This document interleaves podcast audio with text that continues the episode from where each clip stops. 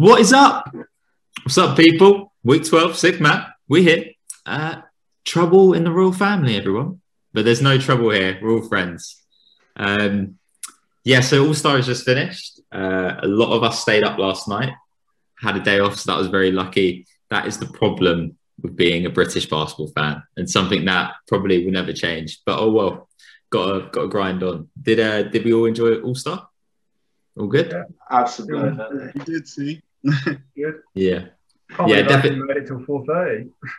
Yeah, rough, very rough, considering they all jammed it, jam packed it into one evening. But yeah, went pretty good. But we're going to talk about that later. Now, what do we do on the sixth man? We talk about two divisions, and we are going to talk about the southeast first. And we're going to go. We're going to keep it in a home base and a home team, and we're going to start off where we actually covered some breaking news that happened last week, and we're going to talk about it in further detail. We're going to head to the place that you know doesn't stop. COVID hasn't shut it down. Things are still running as usual. Ah, it's the Atlanta Hawks. Wally, take it Absolutely. away. Yeah, which is a scary thought when we we host the All Star weekend. Um, but uh, hey ho, it would seem to be a, a good success. Um, yeah, we had uh, we went two and zero this week. Um, these are the first two games where we had Nate McMillan running the show uh, instead of Lloyd Pierce. As you quite rightly said, yeah, we obviously covered that last week. Um, yeah, two games. One against the Heat. Uh, Trae always likes to uh, get hot in the fourth against the Heat and uh, kill them, steal those wins. Thank you very much, Bray. Um, and then uh, taking the win against uh, Orlando as well. Um, yeah, one, a few days after Lloyd uh, Pierce got um, got fired, there was a, a piece that came out um, in the Athletic, I think, which was basically breaking down about how none of the young guys on the team, which is a lot of people, weren't very keen um, on Lloyd Pierce as a, as a coach, which, yeah, that's a bit tough. Um, you know, sort of like to see anybody get slandered too much when, you know, they put the time in and stuff. But uh, as a result, we're now 2 0. And now that we got Nate McMillan, there's definitely going to be like this sort of honeymoon period where, um, you know, everything is all good and, and guys are, are, are playing strong.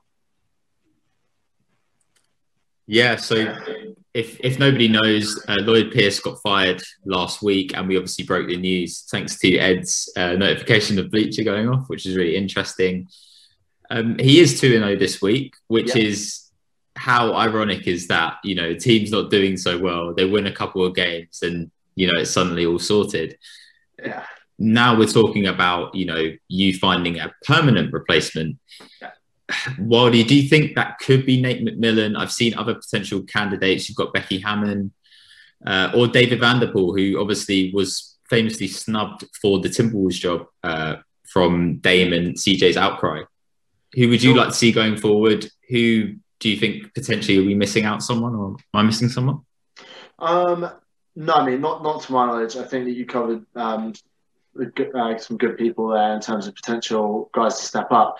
It's ultimately, I mean, obviously Nate has been there the whole time as the assistant coach. So how much of the dislike towards uh, Lloyd Pierce has you know trickled into Nate McMillan?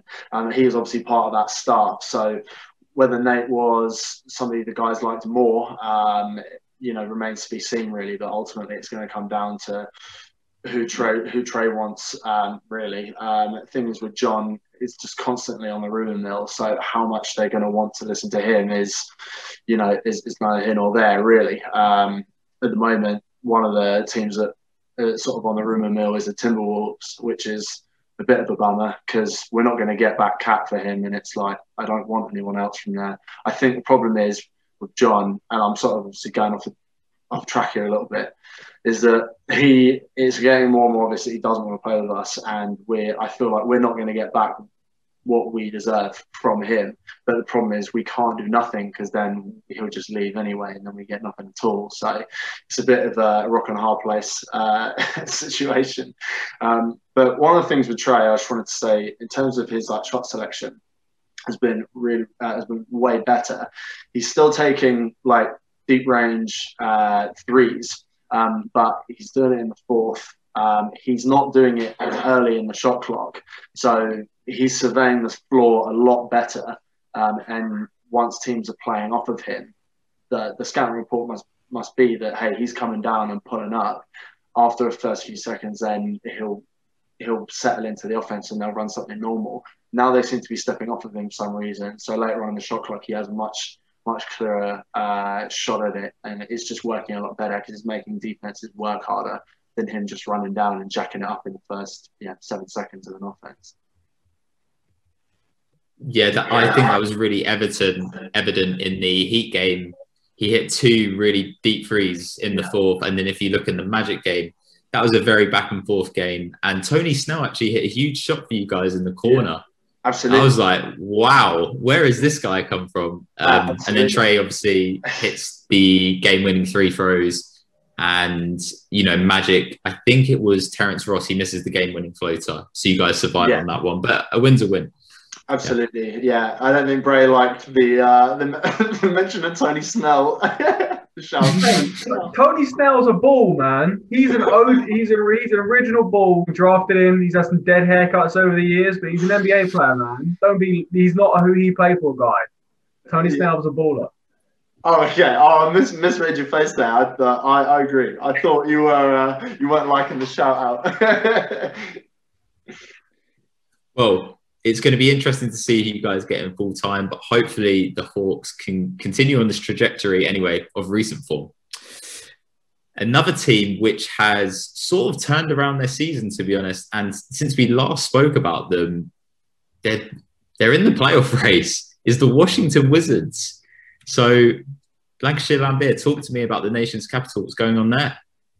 Yeah, the Wizards have turned it around. They're uh, one for one this week. However, overall, um, they've won 14, lost 20, but it's the last 10 games where they've really shown that. They've won seven of the last 10, um, and they're now really in that chasing pack to really challenge for that play-in spot and maybe even that eighth place and finish out right in the top eight. But to be honest, top 10 is all that matters really if they uh, win both of those play-in games. Um, so, yeah, uh, this week, lost against the Grizzlies. I'll take that um, since they're a team within my GM. And uh, a great win against the Clippers, winning by two points. Um, Bradley Beal scored 33 points. Westbrook, very close to a triple double. And yeah, uh, Westbrook is someone who has obviously, at the start of the season, everyone was slandering him a bit, him a bit including me. Um, seems to be someone who's just chasing stats. And something that I'd found interesting, and I actually had a look. He's got 10 triple doubles this season. His first five, the Wizards lost all of those games. His most recent five, the Wizards has won all of them. So it seems to me that whatever he's doing, it's having much more of an effect on how the team's playing and they're getting those results and it's it's it's paying off. Let's talk about Russ. His stat line, always really good 20 points per game, 9.7 rebounds a game, 9.8 assists per game. He's averaging 4.8 turnovers per game, and his shooting splits 42% from field goal, 29% from free, and wow, 58% from the line. I mean, what what stands out from you there? There's a lot going on there. There's a lot. The, the the one that stands out to me is obviously that 58% from the line. He's he's a guy who's shot about 80% from the line in his career, and all of a sudden it's just dropped off out of nowhere. Um, I can't put my finger on it why, but um, yeah, he's he's obviously averaged a triple double in what in his last three seasons at um, OKC. I took a little one year off in Houston, and he looks like he could well do it again this year um, based on his current performances. So, and it's having an effect on the team, like I said. And another thing that I want to talk about with the Wizards in in these last ten games that they've won seven of them, they haven't beaten mugs either. They've beat the Nuggets twice. They beat the Blazers, the Lakers. They split two games with the Clips. Um, they're actually the only three defeats were against the Clippers, my Grizzlies, and a one point loss to the Celtics, in which Mm. they kind of threw that game away. Um, Bradley Beal was unfortunate to slip and fall out of bounds, and Tatum gets a layup right at the end. So it That was a could have been ending. it could have been even better. Yeah, Matt, that's a great point because that West road trip, they went three and one on the road, and you've seen teams who are supposed to be top tier. Philly went one and three. We've really struggled, so that's really encouraging for the Wizards. Yeah. So, like you said, seven and three in the last ten. Let Let's make a predict prediction here. The Wizards are currently two games out of the playoff spot. Are they making the playoffs? Um, I think they'll probably finish. They'll be they'll be they'll be in at least tenth. I think. So they'll be they'll be they'll be with it. They'll be in the play-in tournament. But do That's you think they they win that play-in tournament? Do you think they end up in the final seedings? At the end of the day, they only have to win two games, don't they, to get in that to get into Mm. the playoffs? They only have Yep. to win two games on the bounce, and yeah, literally the point that you just made, like they can go and win those games against the big teams. So there's no reason why they can't go to a I don't know a Miami or something if they're in sixth or seventh or something and, and get a win or or yeah this. Like Bray's looking like that, but I'm not. I'm not wrong. yeah, and he knows. I'm I not wrong. disagree, but I'll get to that later. yeah. Well, the Wizards have turned it around, so that's really good. And the fact of Bradley Beal, I know we always talk about him moving team. They're getting some wins. He's staying put. It's definitely it's definitely interesting. Interesting plot. Let's head out to Charlotte, who are one and one this week. They're 17 and 18 overall. They are also another team within that cluster of playoff seasons in the East. There is so much going on there. Uh, George, how you feeling? Um, yeah, I'm feeling good, man. Like you said, there's a lot going on in the East. There's some saucy battles towards that end, towards the play-in tournament. But yeah, one and one this week. Um, overall, five and five in the last ten. So it's been been a bit of a tricky one for them. It's been very up and down with the games, like win one, lose one straight after. So it's been shaky on uh, that point overall. Um, with that, their overall record now stands at 17 and 18. So they've made up quite a bit of ground uh, since we last spoke about them. And now, with that made up ground, um, they've actually pushed themselves up to the seventh position, which is great news, which I'm extremely happy about. Um, but unfortunately, on their part, with the current run of win loss, win loss, um, they're not quite at that 500 percentage which they're looking for. They've missed out on those opportunities there. Um, but yeah, there's been fun stories coming out of there. Of course, the LaMelo breaking record after record and like records which I don't even know existed as records. but yeah, he's he's still coming out with them. Um, of course, they also he also got that nickname Airbnb with Bridges, Like that. which which I loved. I absolutely I like that. that nickname. Did you hear what Michael Jordan said? Yeah, what? That, uh, that he's exceeded it, the expectations. They're blowing Yeah. that out of proportion. Exactly. And I Yeah. feel like um, Michael Jordan's really happy because I remember back when he drafted him, everyone was like, What is Michael Jordan doing? He's terrible at drafting. He shouldn't be We an all know- owner. These we all know he's terrible at terrible." drafting. Right, he He struck out. He He struck out so many times. And that, that, that made it personal for me.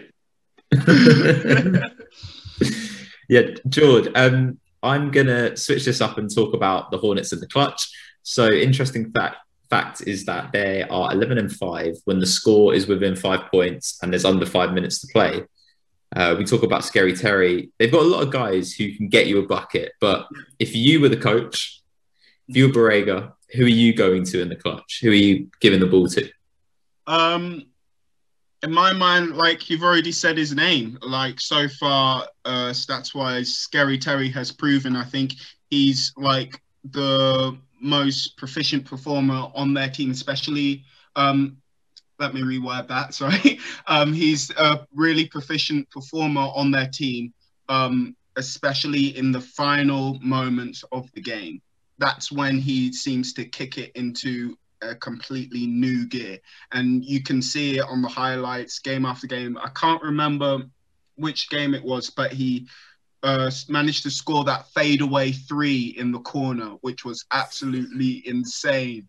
Can you remember who, who who they played against. It was And I know exactly the shot you're talking about, the game Yeah. winner right in front of the opposing bench, which I love. Yeah, That's great. Absolutely insane. So he, he seems to turn it up into that next level. I mean, based on performances, I think uh, with uh, LaMelo there, and obviously Graham's out. Um, I think the coach has obviously made that right decision. In um, even though I feel his hand was slightly forced with the injuries, but putting Melo in that starting position and have um, Rozier kind of play off more in that um, supporting role, finding the spaces and actually finishing those shots in ter- instead of uh, more of that playmaker role. Yeah, and a nod to that. Um, in that Portland game, we are going to talk about it, George, because that's another one of your teams. But uh, there was the battle of the Melos, where Melo went crazy in the fourth and was like, "Hold on, young fella. Okay, let me tell you who the real Melo is." So that was really cool to see. They swapped jerseys. I love, I love to see that because there's a lot of there's a lot of slander going on about the old guys like hating the new guys, and you just want to see them sort of just get on, like appreciate each other. Yeah. Yeah. Yeah. Yeah, that'd be interesting. Our fourth team in this division we are going to talk about is again another home team. Not too good, but I will say this: at least you had a player in the All Star game. You know, at least there's that Yeah. much going for the, for the Orlando Magic. Uh, he didn't have the best of game on Sunday, but we will talk about that later. Ed, how is it in Disneyland? So uh, I'm actually repping uh, letters today. So DSP, which st- obviously stands for Dwight, Shaq, and Penny. That's obviously what DSP stands for. Um, so Orlando isn't looking too good. Uh, last time we spoke, they were 10 and 18, and now they're 12 and 23. So a lovely two and five, uh, seven game time period, and two and uh, 0 and two this week, which is again just love to see it. Um, during that time period, they split some games against the Pistons, which uh, Wildy spoke about uh, last week. Um, they beat the Warriors, but then also lost to the Hornets. Oh, the Hawks, sorry, which again, Wildy spoke about. Uh, I did want to mention that in the Warriors game, Vooch did go 30 points, 16 rebounds, 10 assists, and zero turnovers. Um, Wow. And yeah, Like that. you, you, have, you have to see those sort of things, but it's again few and far beyond. Um, and it seems like I'm on repeat, but the injuries is the killer and the kicker. Uh, Michael Carter Williams did come back from a lengthy injury, and that's when we went on a little run. We went on a three, four game win streak, and that's because he was our only point guard. Because I mentioned before, we had Aaron Gordon playing point guard and signing guys off 10 day contracts. Um, so yeah, Michael Carter Williams did come back and had some in the past eight games. So uh, I did the calculations in the past eight games since he's been back in the starting unit. He is uh, 37% from 37% from three, four, which is pretty good for him, I would say. 43 from two, and he's averaging 12, four and a half, six assists, and only one turnover a game, which is pretty pretty decent considering what the what Orlando had to work with the whole year. Um, so yeah, not not been too great. Uh, I think now it's actually tanking time for Orlando. I think they realized they sort of can't carry on where they are right now. There's no sort of light at the end of the tunnel for this year, particularly. Um, so it may have to be watching a lot of March Madness for the scouts. Yeah, let's stick on the injuries. One of your guys who's been a bit in and out of the lineup is Evan Fournier. So you guys are 10 and 11 when he plays, but you're 3 and 12 when he doesn't. Is it a sense of you're taking him for granted? So going into this is Evan Fournier, Evan Fournier's contract year. So part of the reason why I wanted to draft him in fancy, which I ended up picking him up, was is a contract year. Um, but he's been dealing with back spasms, so he's been in and out of the lineup for quite a while. And when he does play, it's an outlet for Vooch. So when Vooch does get double teamed, Fournier does get the ball. Fournier has scored a lot when Vooch has done well as well because there is just so much less defensive pressure on him. And he's um outside of Vooch, he's our most reliable shooter, which tells you all you need to know. Um, Terrence Ross can be streaky. I mean, that's with most six men, they tend to be a bit streaky, can go hot and cold at times. Um, but Fournier is a bit more reliable and he, he can create a shot. Uh, for the past five or six years, or the majority of time I've been watching the Magic, Fournier has been Magic, the, the Orla- Orlando's closer. At the end of the game, the ball goes to him and he he tries to make something, which, yeah, I mean, he's cool, but I think he's just overqualified for his role, which is not his fault. Um, so then the question becomes about trading him. But then the issue of trading him is that how long will he stay on that team for? Will he resign? I'm not sure how much teams will be willing to give up. Um, he, he could be a great piece. He, he, he's a great shooter. Um, definitely, a lot of teams could use him, but I'm not sure how much they'll be willing to give up. It's a massive risk, isn't it? As well, like you said, he's in a contract year, so they only get him for half a season. They really need to be productive during that point. That's a really, it's a really good point that you made. Yeah. The, the injuries now as well, because the back spasms, he had it for a little while. He was better, then just got it again, and that's also a big, big question mark, especially if you've only got him for half the year.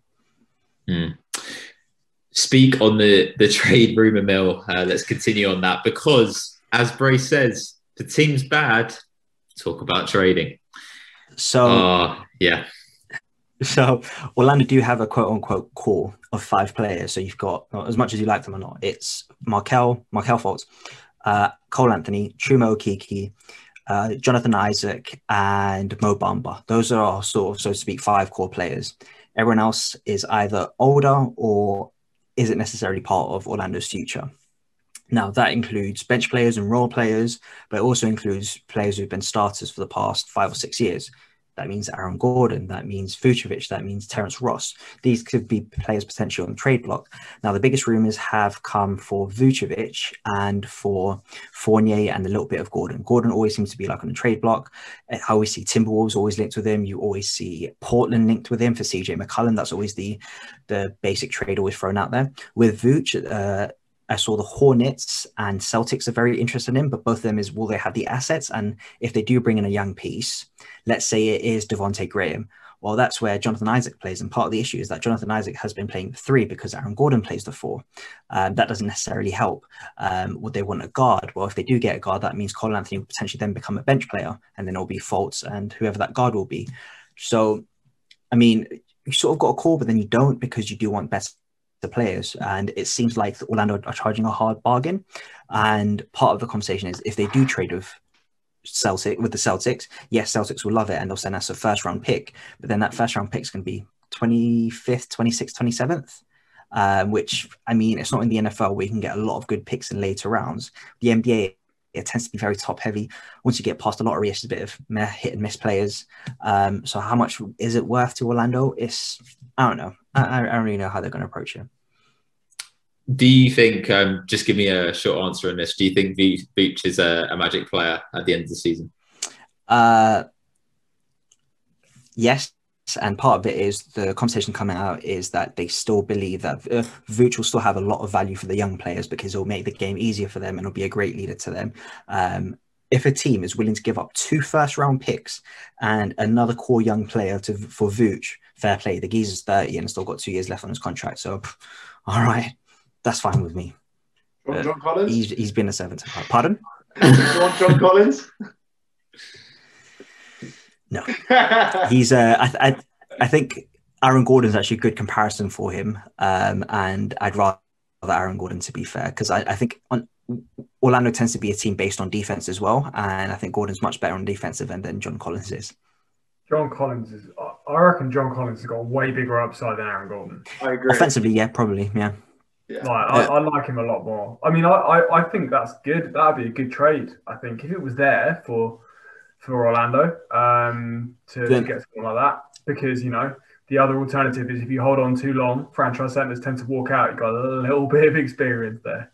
Um, uh, the thing that is that it, it doesn't it doesn't help the forward position because Jonathan Isaac should be and is a four, but then I mean he's injured half the time, so don't really know where he is. And he we've been playing Isaac and Gordon together, and they don't. Neither one of them is a reliable three point shooter.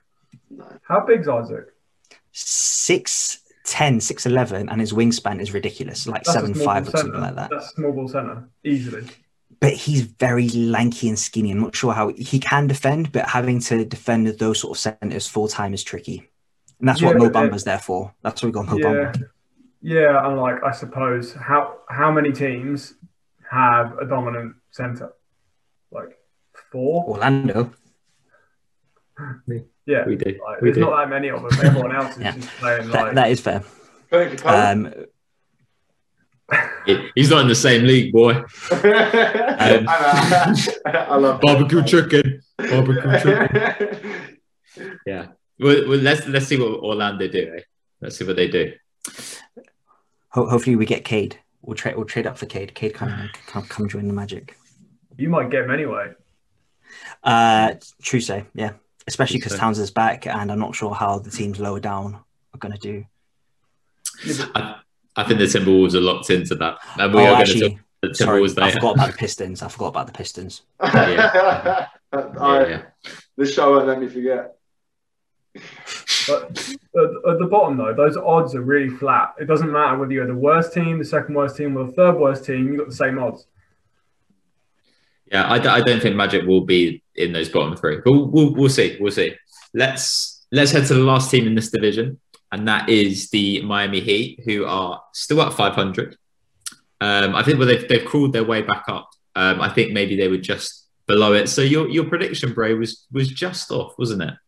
I think Why- you was you were saying about 500, and now they are at 500, and now they're looking to really branch, separate themselves into that that upper echelon tier of these teams in Miami. So talk to me what's going on in Miami.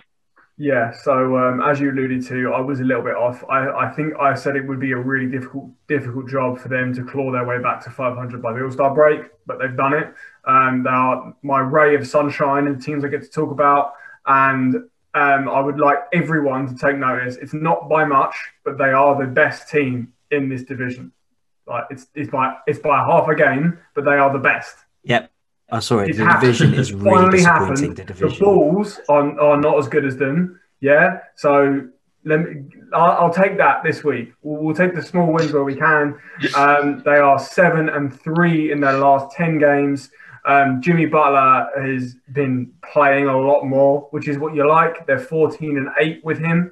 And uh, yeah, um, I think if Jimmy had played more games, he would be an all star. He's been averaging 28, 8, and 2. Um, he's just stacking it. Like, and if he's an all star, like they have a better record. If he if he plays more, they have a better record. And you could say even Bam's having an all star all star year. I think it's just the fact their record was middling was was holding them back there. So um, they've got a really really key couple of guys um, at the top, and I'm I'm happy with how they're looking going into uh, second half of the season. God, do I miss Jimmy Butler? Well, and and also he's a massive. He's he has such a big effect on this team because since he returned in January 28th, six uh, other Heat players are averaging over more than 10 points per game. So, Bray, who which player is most effective when Jimmy is on on the court? You know, which who takes their game to the next level when Jimmy's on the floor? So for me, it's Duncan Robinson. And the reason for that is that everyone knows about Duncan Robinson now. Last year, no one knew. No one knew that he was such a good shooter. So he was just walking in to all of these easy, open three point attempts every game. Now everyone knows. They chase him around like they do to people like Steph, like they do to people like JJ Redick, and make it really, really difficult um, for him to get off a shot. And when Jimmy Butler's not on the floor, it means the other team's primary wing defender is defending Duncan Robinson because Bam Bam needs a bigger guy on him normally.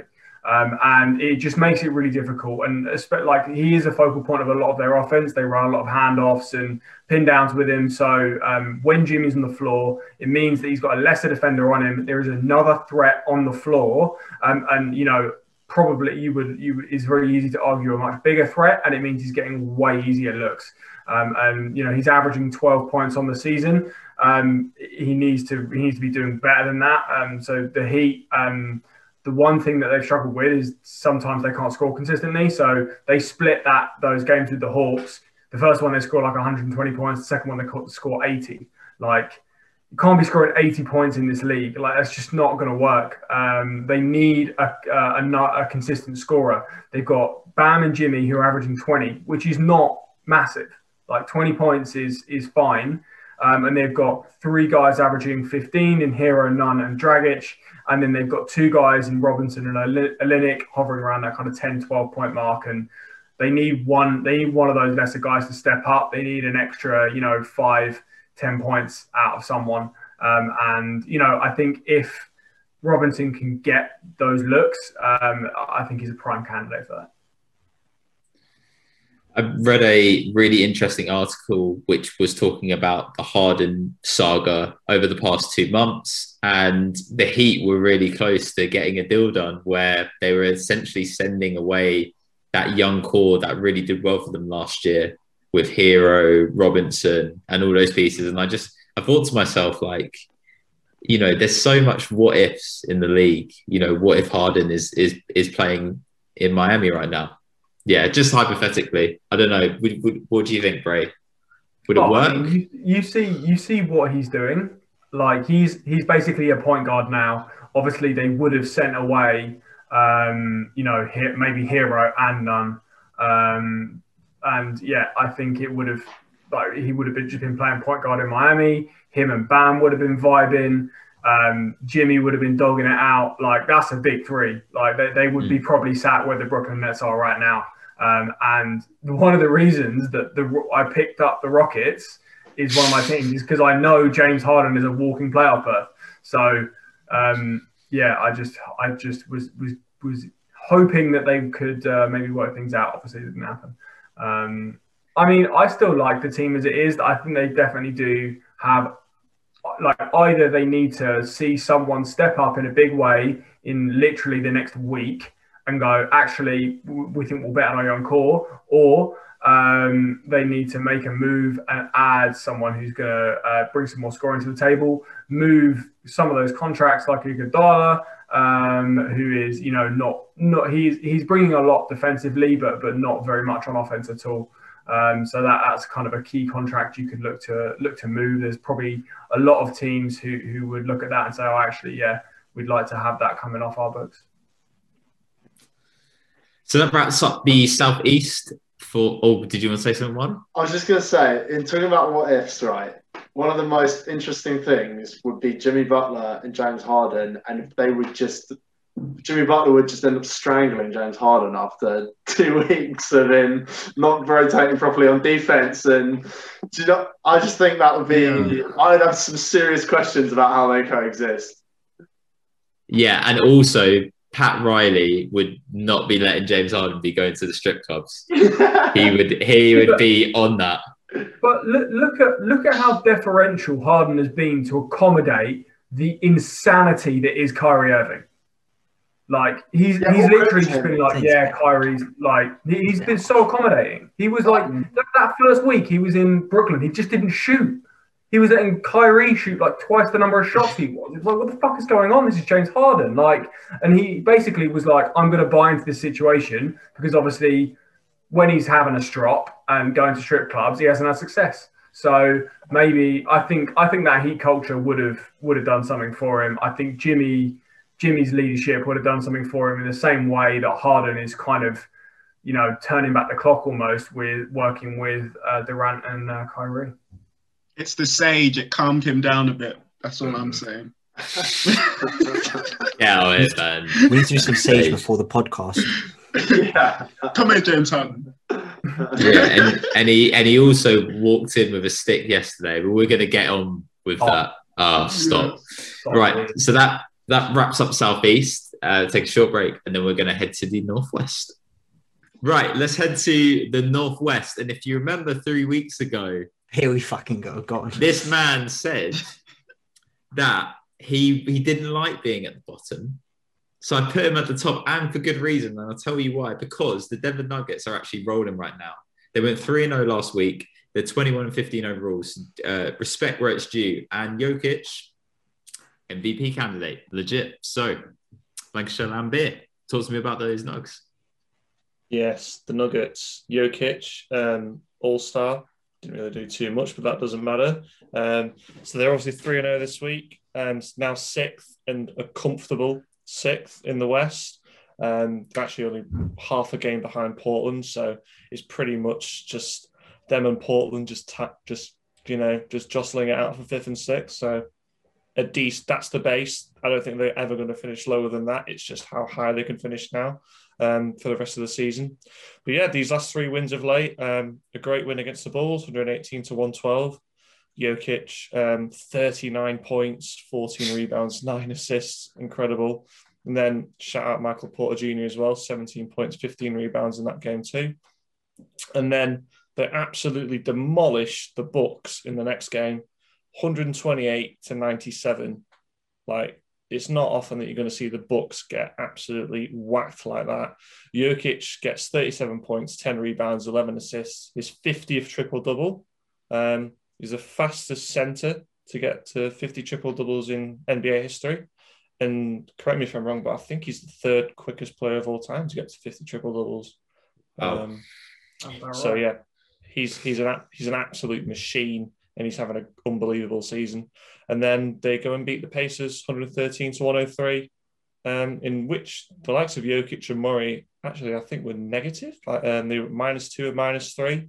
And it was actually the bench that probably won them that game. Like Dozier, I think I think finished plus 31. Nnaji, I don't know if I, I think that's how you pronounce his name. He was like a plus 16. yeah. So yeah, that that was a game. Even like the the games are a little bit tighter, they're still managing to grind out those wins. And since they lost three games on the bounce versus the Kings, uh, the Lakers, the Kings, and the Bucks at the start of Feb, um, they- they've since then won eight of their last twelve, and two of those defeats have been against my Wizards. So they're even losing against the right teams. So it's, it, it, they're doing great right now. Yeah, Jokic is is a man on a mission, and I I just love his play. Like it's almost like he gets to his spot, and there's nothing you can do about it because he's got such a high arcing shot, and um the way he's finding his teammates, he's he's playing really well. But there's another guy uh, who we've sort of forgotten about, and we, we're talking about getting consistency and and rekindling his form. Well, Jamal Murray in the, le- in the last ten games, he's averaging 30 points per game, five assists, 4.5 rebounds, and 1.5 steals. He's also got a shooting split of 57% from field goal, 50% from free, and he's also shooting 92% from the line. So, are we seeing a return of Bubble Murray? Is what I'm going to call it, Bubble Murray. Yeah, I actually had a look into those stats too. And another thing that I noticed in that, which was a bit interesting, was he's actually having um, one more turnover per game in the last 10 games than he is versus like the rest of the season. And he's shooting four more shots from the field and two more from the, from behind the arc. So he's taking a bit more risks. He's playing with a bit more confidence, which is probably why he's found this great run of form. And if Murray can play with that confidence and continue that for the rest of the season, you've got Michael Porter Jr. well as well Mhm. if he finds form. And obviously Jokic is playing at this elite level and he has been for God knows how long. The Nuggets don't sleep on them. They've got a good base to, to again go far in the playoffs. There's no reason why a Lakers drop off again or the Clippers casual choke as usual that the Nuggets can go and get to that Western Conference Finals again and maybe even the finals if with a bit of luck. Well, we all know what to do to inspire Jamal Murray, and that's you know that wasn't the, the girlfriend. You know, oh, yeah. don't bring that Yeah. up. Oh. That's he went off because he knew that if he got to the next round, he could his girlfriend could come. Yeah. You know? But yeah, he's being aggressive. That's great. That's a low blow. That's a low blow. It's um he's being he's being aggressive. He's taking more risk. He has to do that. He's the second best player on that team, and if they're going to go anywhere, he needs to he needs to be performing at that bubble standard. And Michael Porter Jr., like you said, kudos to him. He's stepping up. He's being that player that they think he can be. Um, you potentially might see that out of RJ Hampton, who was another still. It seems like Nuggets go after these type of players who are sort of like a, a high risk, high reward. So we'll, we'll see what happens with that. But yeah, Nuggets are rolling. Quick- Quick question. Um, I mean, it's not part of it, but just interested. What's happening with Bol Bol? Is he getting much time? Like, what's happening with him? That is a good question. I have not heard. I've not about really Bol Bol. seen anything about. Um, he's he's oh he's played 15 games. That's not many. He's just not in the rotation. DNP-CD. Um, Yeah, yeah, it's like yeah, it's like one game off. It's like one game playing like three or four games off by the looks of it. Yeah. That's some sort of load management. Golly. Yeah, maybe maybe it's like Taco Fall. Maybe you just need to set um set him loose, man. Mm. Let let the boy play. Like because also if I'm the Celtics, just quickly, I'm letting Taco Fall with like you know nothing's working. Just put him on. Let's see what happens. I Yeah. mean, look, the second half of the season, we're about to see some weird, like we're about to see like seven guys you've never heard of the the only players available for some of these games. It's about to get about to get about to get weird, isn't it? Let's move from a team who has been rolling to a team that has not gained any momentum whatsoever. They have been at a standstill for the whole season. They're 0 2 this week. Um, the Minnesota Timberwolves, Bray, had so only seven wins this season. The, o- the only team um, to not get 10 wins in the league, which is, you know, good. Um, and uh, this week they passed a historic milestone. They are the um, the they have the worst winning percentage of any American professional franchise. Um, uh, like me, Who did they surpass? Huh? Do you know who Uh, they surpassed? the- who who the um who just won the Super Bowl? Oh, Tampa Bay. Yes, Yeah, Tampa Bay had an so, awful so record. Tampa are just above them overall as a franchise, um, and they've so- got two Super Bowls, and they've Yeah. got two Super Bowls in their history. Wow. Um, so yeah, madness. Um, they are they're in dire straits. Their season has never really started um, because KAT's been injured, D'Lo has been injured. Um, they fired their coach because it wasn't working, and now as a result of the misdemeanor, which we talked about last time, Malik Beasley does now have a 12-game suspension. That one's going to hurt the old pocket. Um, but it's bad news for the Timberwolves because not only is their defense worse than Team Durant, um, Uh, What their defense is so bad. Oh. It's not. It's not. is that statistic? it's not statistically. It, Oh, okay. But honestly, they play defense like you saw in that All Star game. So yeah, um, they can't score without Malik Beasley. Like he he he, he scores. He, he doesn't know how to put the ball in the basket. I'll give him that. Um, so yeah, they're going to struggle um, with him being out, and they don't really have anything. Um, yeah, Yeah. it's it's a bit dire at the moment for Timberwolves fans, if there's any left. Yeah, normally we talk about the team's games, but they haven't been going really well. So I'm actually not going to talk about the games. Maybe next time we cover them, they might have a couple of wins. But let's go a bit left field and let's talk about some Timberwolves news. Now, as you as you guys know, because we talked about it on our on our group chat, is Kevin Garnett called out the Timberwolves owner on Insta and said that the process of him buying the team was own, uh, was over. He talked about the owner Glenn Taylor said that he his he was his normal self um, and he was just annoyed that he wasn't allowed to join what he built meaning because kg spent a long time there he ended up helping build the franchise should he have a chance to own this team bro Um, I I think so. So um, for background, Glenn Taylor's been trying to sell this team for uh, for basically a year now. Um, allegedly, there hasn't been much interest because of COVID. Um, also, I think probably the Timberwolves are one of the worst franchises in the league. So, I mean, they're still a, they're still an NBA franchise, so you would hope that people want to buy them. And then for KG to partner up with a couple of billionaires and come in to submit a bid, I'd be jumping at that. If you're trying to get rid of this team, like surely you get rid of it to someone who, you know, who's Loves it. just done so much and is such a big face and will be so invested in in running the team. Now, you know, it might be a. It, we'll see what comes out. It might be a case that the numbers didn't make sense um, because obviously KG, as wealthy as he is, um, is is going to be partnering with some people um, as part of a group to buy this, um, as is often the case. Um, there are very few people like uh, you know Steve Ballmer, for example, in the world who can afford to just go and slap down the deposit for an NBA team. So um, yeah, it might it might be a case of that, um, but I I'm disappointed personally. I love KG, like ah, he's just such a cool guy, um, so intense. He's so well known, like it's one the sort of person he is a one of one. Like you you don't get someone like KG around, um, both you know mentally and also what what he did on the court. So um, it's disappointing. Um, I hope that they they get an owner change. I hope it's someone who's willing to come in, spend money, and overhaul the way they're being run because obviously we can see it's not working.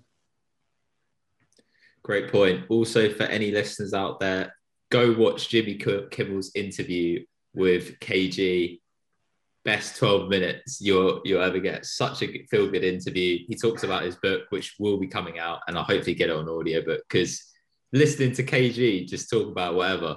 Yeah, sign me up. Sign me up. Let's head, let's talk about another team who are 500 this week. They went one and one, and they're a team considering their lack of depth within their roster is actually having a pretty good season, uh, 15 and 21 overall, and that is the OKC Thunder. Wildy, take it away. Absolutely, yeah. Um, massively overperformed uh, for what even the owners thought they would do. To be honest, um, they just got a really nice young core, um, and they all really, you know, they give a crap and you know they want to play well. Um, so I mean, they yeah lost to the Mavs. Mavs didn't have Luka, so bit of a weird result there. Uh, had a good game on them, and unfortunately they weren't able to just they weren't able to score enough um, against the Mavs in order to pull that win out. Um, unfortunately, but um, had a really nice bounce back win against the Spurs. Um, SGA uh, got 33 points and eight assists, um, and they were down um, in the fourth to come back and win that. So um, SGA just continues to prove himself. Um, really like that kid, um, and also a big Lu Dort fan.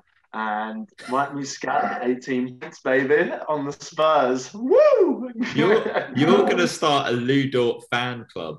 You I love, love- Dort. I love Dort and I love Mike Muscala. Both both had good games against Spurs. Mike Mike Muscala gets my stat line of the week. Oh, no! Like you said, he did. Yes, he got it. He got it because I've got to give him credit, right? 18 points, seven rebounds in 23 minutes. I'm, I'm just gonna I'm I'm rewarding that. Um, yeah, you know, he 100%. he's he's been a surprise spot, but in that Spurs game, let's not mistake. Shai won him that game. And that's a that's a tough Yeah. that's a tough place to win uh, in San Antonio on the road. And I think the Thunder actually have a better record on the road than they do at home, which is really interesting and shows a lot of Yeah. resolve within their team. Um, Wally, I actually want to talk something about the team in general. So, a couple of insights about the Thunder is that they ranked sixth defensively in February, and now they're 13th overall. So, they've really um, improved that side of the ball. And then Yeah. you've also got um, the Thunder are eight and four against other teams which are actually below 500. So the similar teams that we projected them to be up against. What surprises you more, the fact that like they're doing well really defensively, or they're beating the teams that they should be beating around them?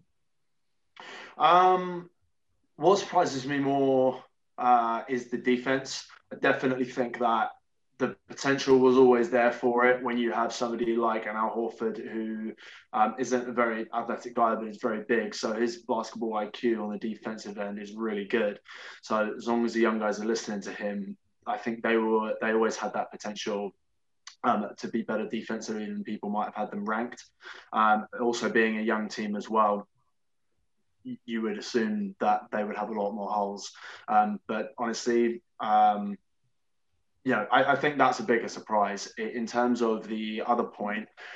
Um, given the kind of personalities that they have on the team, um, it's not it, it's, it's not as surprising that they're beating teams that they should be beating, basically, because they have a good closer. They know who they are, basically. Um, SGA is the main man. He leads them in majority of their categories. He has the ball at the end of the game. So, um, and at the other end of the floor, everyone works their tail off on defense. They're you know, they're, they're in terms of my six teams, they're they're in like my top three to watch them. I, I really I've taken to these guys. Nice man. Yeah, they. I, the thing that I love about them is they're challenging what the the expectation is of them, and they're not they're not going to make the playoffs. Let's be real here. But the fact that they're putting up quality wins, this puts them in good stead when they put those draft picks to use um, and moving forward within their future. And you, like like we all know, Sam Presti is going to have a lot of seats um, at those drafts for for many years to come. He's just going to be there by himself. Yeah. yeah. Uh, oh, I've just realised. So we had Bray had a winless week last week, and it had never happened before, and it's happened again. The House of Elves. Ed has gone 0 and 4 this week. Uh, The Utah Jazz, the best team in the league, went 0 and 2 this week. Ed, what's happening? Is, is it crumbling? Is is um House Lasky? Is the castle coming down? Last time I checked, we're all top on everything. So yeah, it's just for us, it's just nothing. It's just Oh, your modesty doesn't never surprises me. Anyway, let's talk about the Jazz. Uh, yes. So the boys down there in Salt Lake City, the ones who got snubbed for the All Star picks, which was a bit of a flaky response from LeBron. But uh, I mean, How do you how do you feel about that? Did that? I mean, it's not your team, but you know, did it did it hurt? So I spoke to Alex, Alex about this over the weekend, and obviously when I was watching the draft, there was only one thing I cared about, and that's that Vooch wasn't picked last, which was great because he wasn't. He was picked fourth from last, so it's kind of good he wasn't picked last. So he got a bit more respect. But low key, part of me, part of me thinks is with NBA beef. I don't know what's still on and off, and I don't know if KD and Kendrick Perkins do still have a beef. But anytime you watch Kendrick Perkins talk about Vucevic, you know he just absolutely butchers the name, and I feel sometimes he's got no idea what he's talking about. So I think maybe KD just picked Vooch in spite of Perkins to show that he could pronounce his name. But anyway, that's just my mini theory on it, which doesn't really matter. Um, but from a Utah perspective, I really, I'm hoping that both Rudy Gobert and Donovan Mitchell are really motivated motivated by this and take it personally. That's what I really hope. But Mm. and I was saying to Alex, I hope that Donovan Mitchell can turn into Black Widow Spider Mitchell instead of just Spider Mitchell. That can really take up another gear. I don't think he is. I don't think he will take it that sort of way. I mean, you saw he was pissed off again in the Philly game, but after that, he was all cool with Embiid and was that sort of ah, you know, it's fine, like whatever. He was pissed off at the rest, but he was cool with Embiid, which I, I don't know. I'd like him to to have that bit of edge. Um, that's that's that's what I'm hoping will happen with Utah. And even the All Star weekend, I mean, I was all happy and ha ha ha. But I'm just hoping that Utah can get a killer instinct. Which I You mean, want you want him to be an arsehole. You know what, Exactly. the, what the greats do. What the greats do. Yeah. Um, but then saying that, Utah are still top five in offensive defensive rating. They're still an absolute monster and a team to watch out for in the playoffs, hopefully. So last time we spoke, they were 22 and five. Now they're 27 and nine. So still don't have double digit losses yet. Um, they went five and four, but as Alex said, 0 and two in the last week. And some of those games, they split games against the 76ers and the Clippers.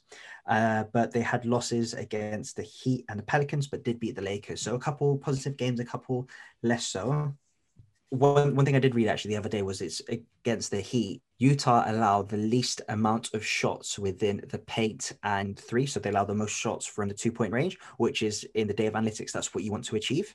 And part of the reason why Miami beat uh, Utah is because they were 55% from the mid range. And that was the key to then getting that victory. So Utah do a very, very good job of running players off the three point line. But then if you do do that, if you do go towards the paint, you know there's that French geezer there in the middle who's going to cause havoc. Mm.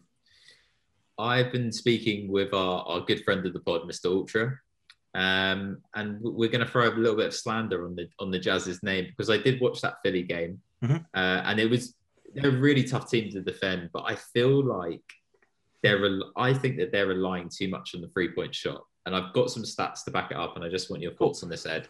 So they're first in the league at three points attempted at forty two point eight, and they're Yep. third in three point percentage at just under forty percent.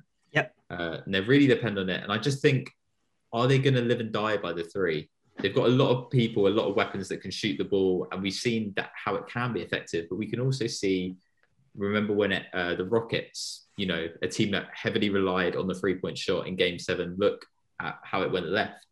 Do you think it's going to be something that goes against them moving forward? Uh, so hold on, give me a sec. Give me a sec.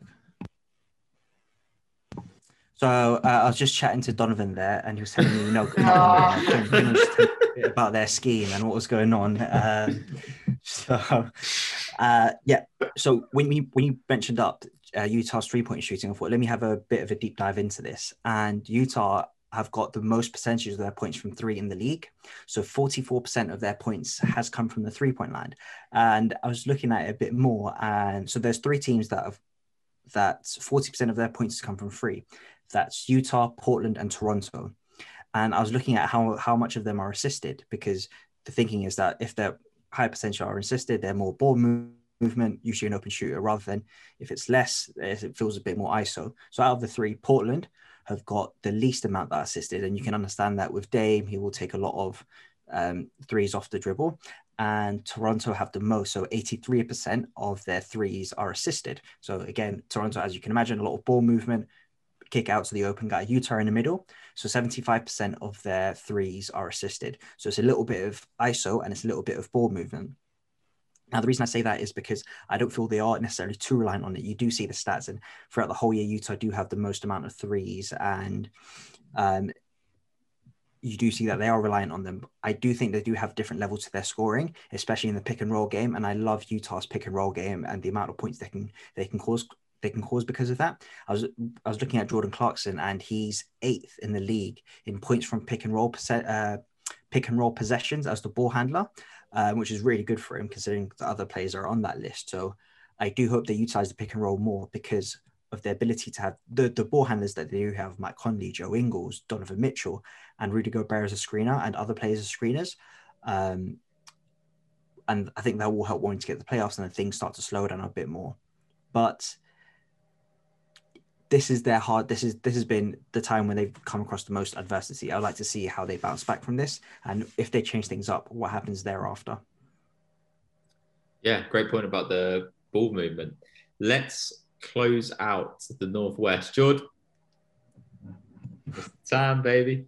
He hit down the uh, the game winning shot the all-star game Dame Dollar and the portland trailblazers are also rolling. They are 3-0 this week Look at Geordie, so happy. Look at him, so happy. uh, yeah, t- 21 and 14 overall. Uh, so just a smidge ahead of the Nuggets. Um, George, talk to me about your Blazers. Yeah, man. You you know me, House of 03. Nothing we like more than going 3 and 0. Okay. Well, probably higher than 3 and 0. But still, you get what I'm trying to say. I get, I get um, So they closed out February um, with uh, four straight losses, and this now in March, it seems like they're coming back with vengeance with three straight wins, which of course I'm happy with. Um, it brings their current record to 21 and 14. So since uh, CJ McCollum has been injured, the Blazers have been 13 and 9. So that was a really good stat, which I was hoping for. Um, as I've mentioned before, I'm usually typically worried for when one of the Blazers' key players goes out that the um, extra effort needs to be placed on Lillard. So it's nice to see um, a pickup from more of the roster, such as Melo and Fernie Simons and Gary Trent Jr. as well, who've really been falling out for the Blazers. I feel. Um, with that. So yeah, it's it's it's nice. It's nice, man. It's really nice. Yeah, you you brought up the uh, the squad. Uh, so yeah, since CJ was side, sidelined, a lot of your players have stepped up. So you've got Gary Trent. He's averaging 17 points per game. Carmelo, 15 points per game, normally off the bench. Uh, Simons, who was in the dunk contest, uh, yeah, boys, boys, boys got hops, uh, 10 points per game. I know you you uh, shouted him out before he got mm. uh, he went viral with kissing the rim, and then yeah. you've got you've got Enes Kanter averaging 13 and 13, um, uh, 13 points, 13 rebounds. But George, which CJ comes back, right? Let's just yeah. talk about this. Which contribution is the most sustainable moving for, forward? Like which which would fit easily in, like transferable to your normal starting lineup with Nurk, with CJ? Oh, um, so I think with that, obviously CJ is going to be taking over um, that shooting guard position, and um, I believe like the replacement lineup, which is the current lineup which they're running for starting position, is Lillard, Trent, um, Jones, Covington, and Kanter. Mm. So I think what were the options again? Did you say sorry? Gary Trent, Melo, Kanter, Simons although I really like Simons and I think he is deserving of more of those opportunities, I don't think performance wise he is quite there yet for uh, the numbers the Blazers are looking for overall to make that significant difference. Um, Melo, um, Melo again, much love for Melo, but he he he has proven in the previous games that he can turn back the clock uh, every now and then and drop like 20 or uh, 28, 29, like he's done uh, in uh, the Hornets game. which he played against Melo, the Melo Center as it became. Um, so for me, I think I would be leaning more towards uh, Trent Jr. Um, I think that I'm not sure if that will surprise uh, most people, but for me, I think Trent, uh, with Trent, um, his numbers overall have been uh, more consistent in terms of the game to game. So I think with that, um, with that mixing, uh, even though uh, I'm not sure like a size wise how it make up, but I think it would overall with the numbers which he's putting up, it'll work better and it'll have more of that consistency and that consistent flow of performances which we're looking for overall. Yeah, so the Blazers win against the Hornets, like you said, in the Battle of the Melos. Uh, and then Lillard hits a lovely game winner uh, against Steph and the Warriors in that second game. And then they beat the Kings, which was a close game. Yeah. Uh, and Fox tried to mount a comeback. But Kanter, nut stat line. Maybe this was my stat line of the week. He had 22 points, 21 rebounds. Boy's an animal. Why didn't I pick him up on fantasy? I'm really annoyed. Just, So I got that's just first, classic baby. Kanter. Yeah. That's just classic Enes Kanter, though. Yeah, Mhm. classic Kanter. Yeah, is there anything else you want to speak on the Blazers, George? Anyone else you want to shout? out? Um, no, like I think. Can we not um, talk about? for- Can we talk about Carmelo's no rim game? Yeah. Oh, yeah, That was just How could I ridiculous. forget? Like yeah, absolutely insane. It was- Everyone going in. That's The most. Yeah. It was so satisfying to watch. It was just such a pleasant watch. His it's just- jumper is love. Mm, so every nice. time you see Liquid. those performances from Melo, like it brings a tear to my eye. Like I'm like, yes, yes, turn back the clock. Memories, childhood memories. I love it. Um, but yeah, yeah, he's, he's, he's just great to watch, and I, I think you really got to love that effort he's put in. And like you mentioned about um, that pod, Alex, where he talks about from where it was hard for him to even like find a team to see him click so well with the Blazers. I absolutely, I absolutely love. So yeah, Melo Yeah. Blazer for that.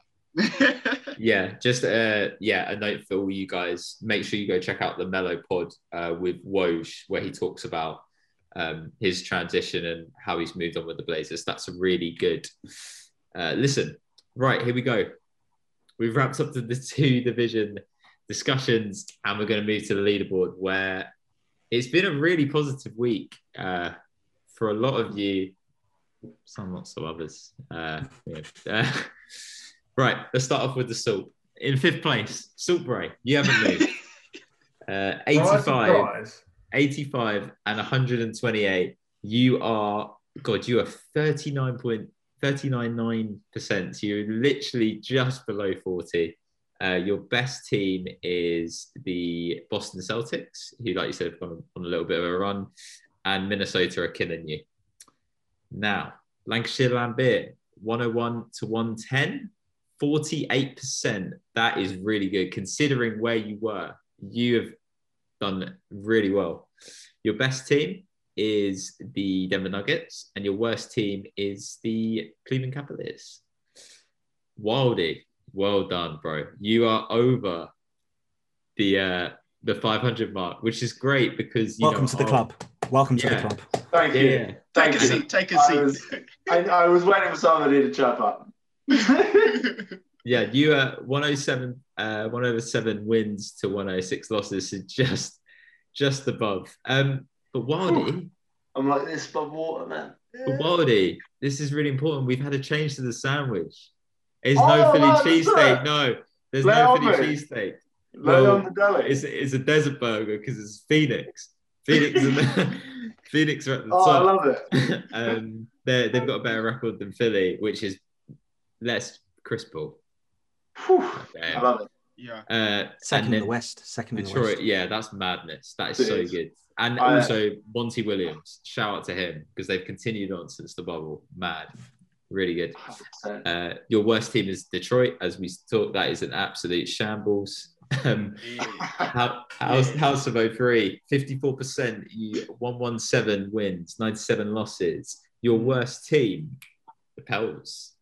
Your best team tied are the two-headed dragon of the Brooklyn Nets and the Lakers. Jesus, Whoa. that is that's worrying. That's, I think that's the two best teams in Oh, the NBA. that, that's scary. That's scary right there. yeah, but Oh, Jordan, I'm, Jordan, I'm having to stop you. You don't have those teams locked in. Oh, you are going to be losing one of those teams, maybe both. of I know. Um, and I think his lead at the top has trimmed. And we did have a conversation earlier, Ed. You said you are you are a bit worried. I don't know if he's maybe he's just playing into this whole. What a little rat. theatre- God, the I tell the you stuff in confidence, and then you go airing out all my laundry. You're all right, say no more, my G. Cool. Go speak to Donovan. You know, Oh, if you got any problems, Donovan's in the room. Yo, Quinn, where you at? Be careful, Quinn, in your bedroom. That's a bit worrying. That's scary, man. That's a horror film. um, yeah, Ed, one, two, three wins, uh, 92 losses. Your best team is the Clips, and your worst team is the Magic. It's And just easy. ABC one, two, three. is just so easy. We, we are at the 50% mark. I'm not even going to react to that. We're at the 50% mark, guys.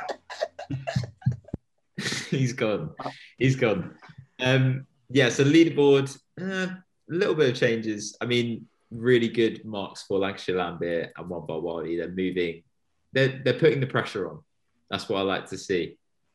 Um, Games played, games played of uh, adding up as well. There's only like two difference max or four four games max between all of us. Like that, a lot of games have been caught up. yeah, um, yeah. So we'll see how this all develops. Um, when we do division discussions next week, we're back with the two most popular uh, divisions. It, go, it comes around so quickly. So yeah, we'll be talking about Atlantic Pacific um, as we move into the second half of the season, where the games really start to matter. Some people, that's right.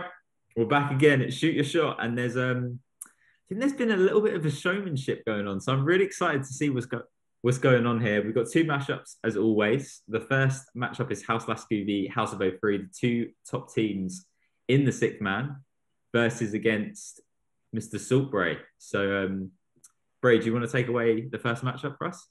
Yeah, so uh, so this week, shoot your shot. Um, I was thrown back to the previous decade, um, where we had one of the league's great dynasties, the Golden State Warriors, winning three chips in the 2010s. Um, in the 2020s, the Lakers have already got one, but who, which franchise do you think is going to win the most rings in the Roaring Twenties? Uh, we're going to have Jordan to start, I think. Ready when you're, mate. Oh, okay. sweet, sweet. Cool. G- g- give me that countdown. All right. And three, two, one, go. Okay, so who's it going to be? There's only one right answer to this question, and that's right. Oh, get on the jacket.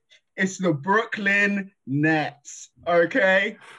I'm saying the Brooklyn Nets will win the most. Now, some of you are shaking your head at this. The reason why I say the Brooklyn Nets. Now, the average retirement age in the NBA is 36 to 39. That means you'll be losing fairly soon, based on that stat, players such as LeBron, okay? Also in that list, you're losing Lowry.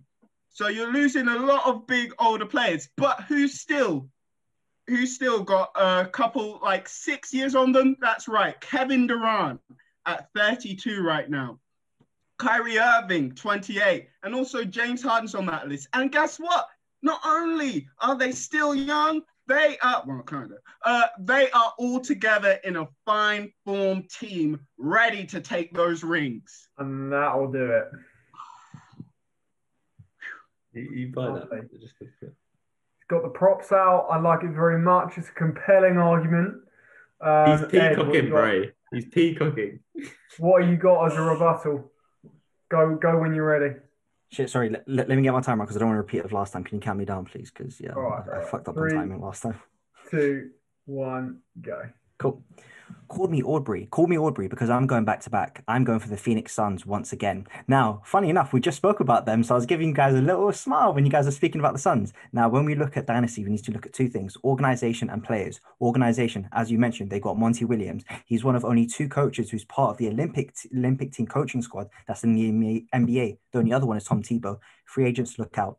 Another thing is that they got James James Jones in the background, and he is making bold moves. It may not necessarily be the right things, but he is trying different things and seeing what he can do with this Phoenix organization. Then we get to the players. Devin Booker, we know he's a star. They've got Chris Paul now as a leader who hopefully be able to teach those young bucks how to perform and go an elite level. They've also got Ayton, who's progressing the last couple years, and he's still only 22. You've got uh, Bridges, who's who's doing really well shooting, and you've also got Cam Johnson, who is overdrafted but is an elite shooter now and is doing really really well for that team as well. I believe uh, he's got the best plus minus on the Suns, and he's shooting 38% from three at six a game.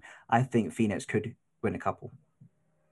Uh, the interesting, another compelling argument. Uh, I I like it. I like both of them a lot. Um, I think we can probably agree that at current the Nets are a little bit further along uh, towards getting a chip, um, which you know gives them the, the short term advantage.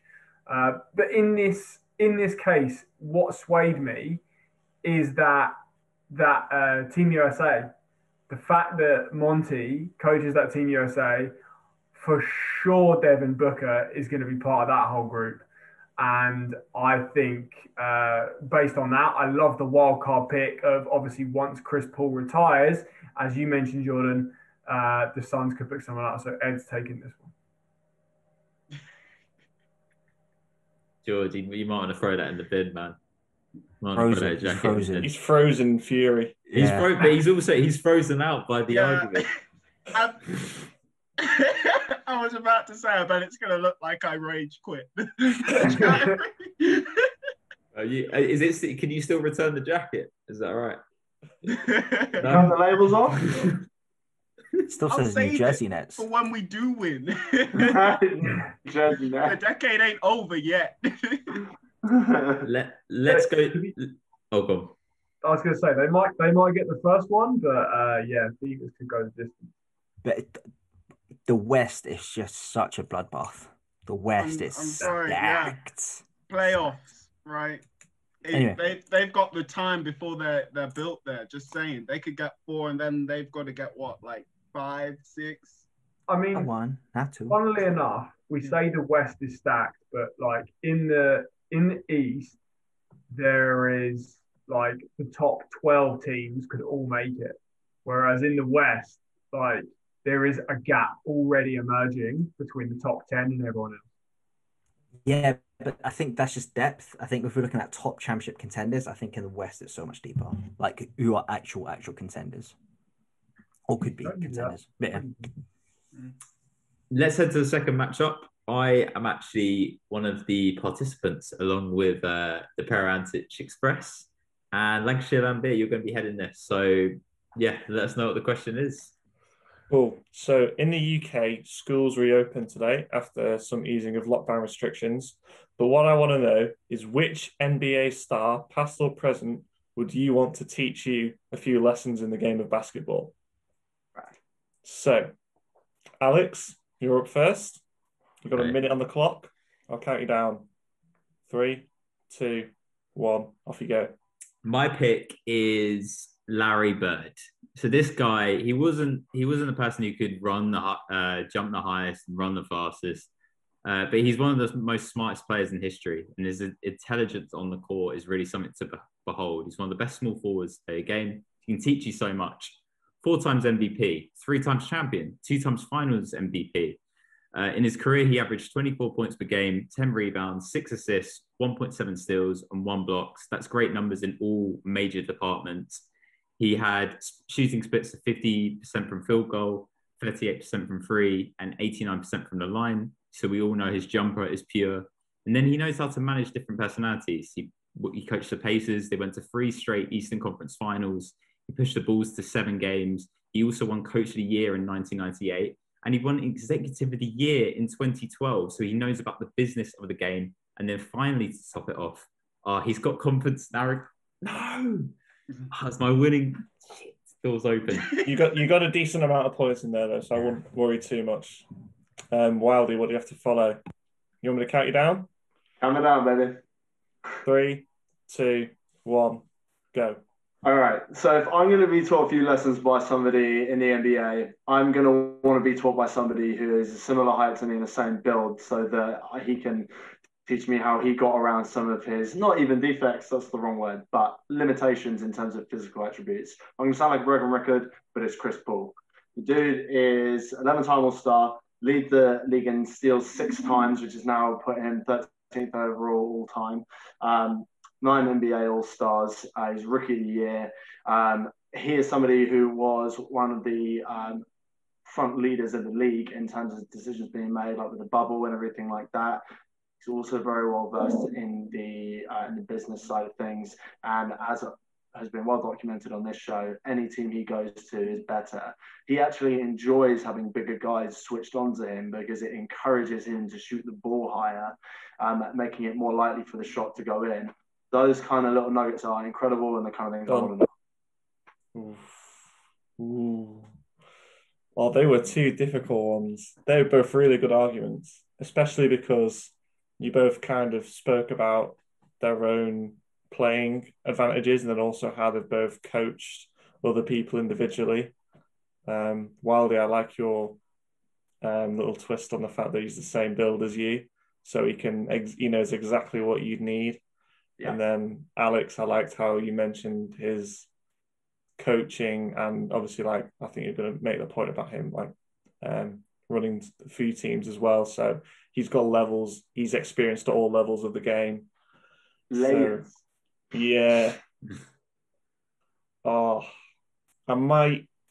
I'm gonna. It's it's a tough one, but I think I'm gonna have to side with Alex, just purely because of the different layers yeah. that um, Larry Bird has to the game.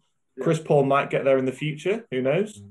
Yeah. But at this moment, it's uh, it's Bird. Yeah, and, Jordan, and, and Jordan, he's had enough of your shit. And Jordan didn't like it. And Jordan yeah. like it. nah, that was awesome. I enjoyed that. Yeah, I was hoping I, you'd bring in Larry Bird's coaching. Stuff. I've, I've the bit I was going to talk about is his trash talking. So I was going to close it out and say, yeah, and he can teach you how to trash talk. But yeah. I'm surprised neither, I thought Phil Jackson would have been a nice shout. Zen Master. I to be fair, I Wildy, I actually I was I was gonna go humor route. I was gonna pick Uncle Drew. oh, I was thinking that. I um, was thinking... Yeah, I was, but I was like, mm, I don't, don't, don't, reach him, blood. No, you, you made the right call. Shoot a shot. Uh, again, never disappoint. So Ed and I got the wins. Um, great arguments across the board. So we are going to talk about NBA All Star, which happened over the weekend. Um, Ed, do you want to do you want to lead this segment in terms of like what you want to talk about? Um, does anybody want to start any any key takeaways uh, that they want to bring up about this weekend? Go on, Ed, and I'll, I'll got something. Oh, because the the thing I want to talk about is the thing that happened first. If we're doing in chronological order of the actual event, and just um, I'm not sure if it's just me being a hater, but fuck's sake, Kenny Smith just annoys the fuck out of me most times rather than not. He's so jarring to listen to. Gosh, um, when Drake sort of uh, violated him. At, hmm when um, what's his face when Drake violated him in the um I can't remember if it was the ESPYS or the NBA I think it was the NBA awards when when Drake was, violated yeah. him. It was so like, good. Yeah, that is. the most expendable member. yeah, uh, as Shaq said, it ain't about Nick. It's about Kenny walking around like he thinks he is some sort of legend. Like, hundred percent true. Um, but I mean, it's cool. Like uh, me and me and Alex were having this this discussion. Alex doesn't like Richard Jefferson and likes Kenny Smith, and I'm the opposite. I don't mind Richard Jefferson because he knows what he is. He knows he's being a troll. He doesn't take himself too seriously. Kenny Smith annoys me because I don't think he has that self awareness. But anyway, a couple of things he was saying during the broadcast. They were talking about the Moneyball rack, and he was saying, "Oh, how for him? Um, if you're a shooter, just put the put the um put the money balls anywhere. Like I'm a shooter, I don't care. Put the balls anywhere." I'm like, "Shut the fuck up! What the fuck you on about?" Like, and then he also said the rose of Kenny Smith he also said during the um, during the skills skill showdown, so uh, Chris Paul and Luka had a bye, and then all those other bigs they had to do their thing. He said in a broadcast during the semis, "Is like, oh man, if if Chris Paul and Don- Doncic, if neither of them make it to the finals, I'm leaving. I'm taking a taxi home. I'm leaving."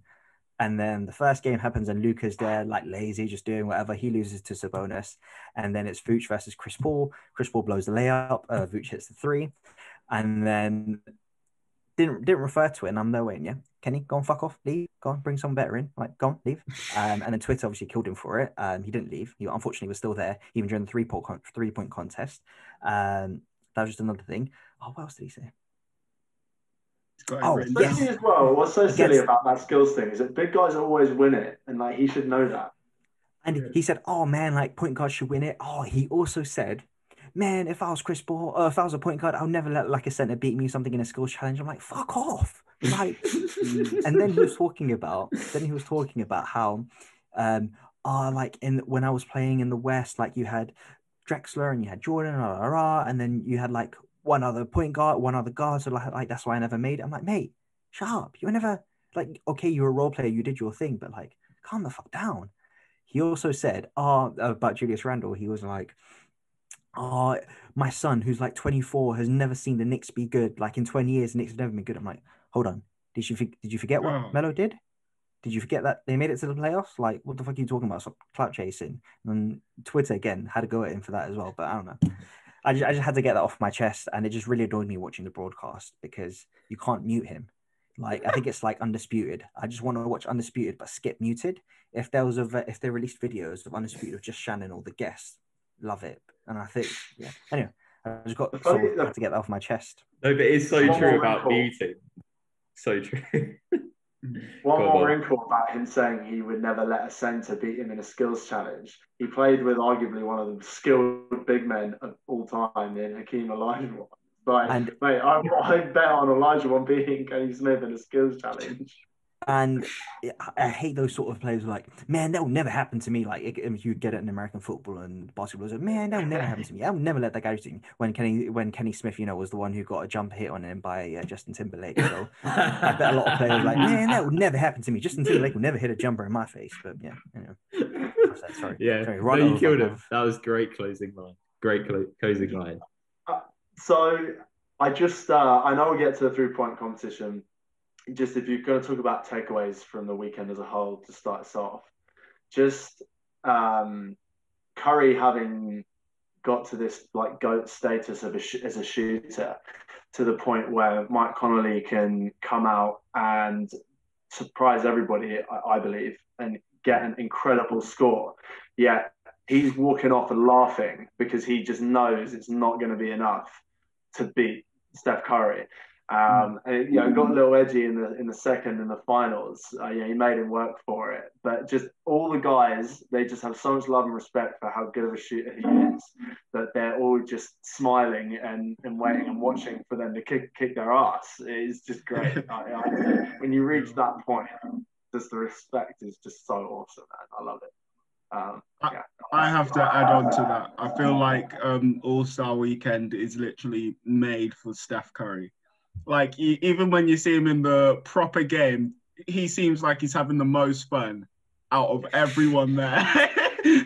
Times Wait, him in- like all the stuff he's doing, the shots, and then turning around, and then pretending to play defense, and then running away on like that old one, like a couple years back. Like it, I feel When like the All Star Weekend is just like all stuff, huh? when he when he fumbles the ball against LaVine, Yeah. and you, if you hear, he was like ah, like oh, it's so good. Like I was Oh cracking up so much. It's, it's just I- literally his weekend. Yeah, yeah, yeah, yeah. yeah. Giannis obviously won MVP, but a big winner from the entertainment standpoint yeah, is Curry for me. stand out. Yeah, Yeah. definitely agree. Curry, Curry, the winner of All Star Weekend for me as well. He, we, I think we just need to appreciate how great he is while he's here. I'd like just to recognize how good he is, and like you said, turning around when he's made a shot is ludicrous. Like that will never get old. Um, I've got some things to run the uh, run by you guys, and I just thought this. I thought it'd be really funny to see. So, talk about the greatest shooters. I would love to see the worst shooters in the league um, battle it out in a three point competition. I've just got so, so first first off, right? I'm putting Ben Simmons has to be in this. I want to see this like I want to see him actually go through the racks. But the the three worst shooters in the league. I, can anybody guess them first off? It does it have to be a certain amount of attempts, so they have to have. A Uh, I amount of think so. Yeah. Yeah. Is Westbrook one of them? No. But okay, I'll read. I'll read out. So, Can you, but can you give some clues? Because I, I, I do genuinely want to Um, get this. one of the players actually featured in the skills challenge. Rand, no, not Randle. Covington. Um, Correct. Covington Oh. is Covington is shooting twenty eight percent from three, and he's supposed to be a three and D guy. In second place is Wildy's boy from your worst team. I was going to say, is Gary Clark in there? I'm hoping Gary Clark might be there. wait, hang on. Who's your Oh. worst team? Jeremy. Well, it's No. okay. si- Oh, Detroit, obviously. Sorry, Who's your Who's your guy off the bench? Jackson. Josh Jackson. Josh Jackson Wow. is second, Oh, and what? first Oh, by by first. And can I say this? This is by a five percent lead in first. A lot. is um is the guy that uh he, he dropped 40 points a couple months ago. Um this team acquired him. He used to play for the Suns last year. Left-handed. Oh, uh, uh, No.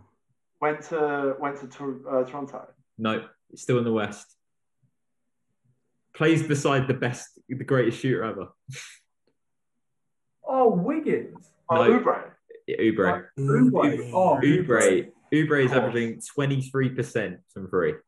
Oh my god. So I would love, for me personally, I would absolutely love to see the worst three point shooters just go around the rack and see how bad they are. Yeah. I've I just love- got a scene from the movie Along Came Polly. Make it rain, dunk. Yeah, I, I saw a comment about that that was so true. He's so he makes he looks so bad playing it, but it looks like he oh I don't know what the wording was, but the theory is he's actually really good at basketball because Yeah. he's like doing certain things that he knows what's Ah. terrible, which must mean he knows what's good. yeah, I got you. I'd like Yeah. to know if he was actually like good for his size and whatever. Oh. Oh, I, th- I thought we were talking about Kelly Oubre. I, th- I still thought we were talking about Kelly Oubre. I was so movie talk. Yeah, that's a Nah, bit savage. man. Something about that. No, I, I genuinely didn't know. Okay, cool. Yeah, that's that's what I want to see. Mm. and can we just bring up from the All Star the half court shots from Curry and Lillard? Oh, it's absolutely ridiculous. like absolutely insane. It actually made Paul George admit that the Lillard shot over him was a good shot. yeah, I saw that. Uh, the- I mean, that's like- what Paul George says. It was a bit of a contrast to last year, I thought, though, because they were actually making the shots. I feel Hmm. like they took they tried to take him last year and just weren't hitting him. Whereas, like, for them to actually be making those is absurd. And hmm. like, I love the the kind of juxtaposition between the fun, loving Steph Curry, laughing, Yeah. and Dame is just stone cold all the time. Like it's like and, and at the end of the all end of the All Star game as well. He was like trying to sneak in and steal that MVP off Giannis. Like Jeez, he was I- he was making some plays. He was getting some big shots. Man. So right at the end, the game winner, Curry came down, missed the game winner, and then Lillard came back and hit it, as Alex said at the top. Um, and uh, I was, I really thought if Curry hit that game winner, that might have put him over. Uh, what do you guys think on that? I wanted I Curry to win it. Yeah, I just can't take it seriously when Giannis is hitting these three pointers that go off the backboard. It's really annoying me when I watch it. Yeah, it I didn't know. count. It doesn't I know count. he doesn't mean it. Every, I know everyone, he doesn't every- win. everyone's like, oh, he was 16 for 16. He made 14 dunks and banked in two threes. Like, Yeah. let's chill. Do, do you see the commentary like, Giannis, no, no, no, yes, Giannis, yes. Yeah. Um, Wildy, I don't know. I don't know if you guys saw this, but when uh, Lillard had the ball and he was dribbling it up, Steph was waving goodbye. Like he was like, "Yeah, it's already in. It's nuts." Oh, that's sick. Yeah, I didn't see you can see it. You can see it. It's Yeah. yeah. Search it Oh, up. that's We'll send it later. Yeah.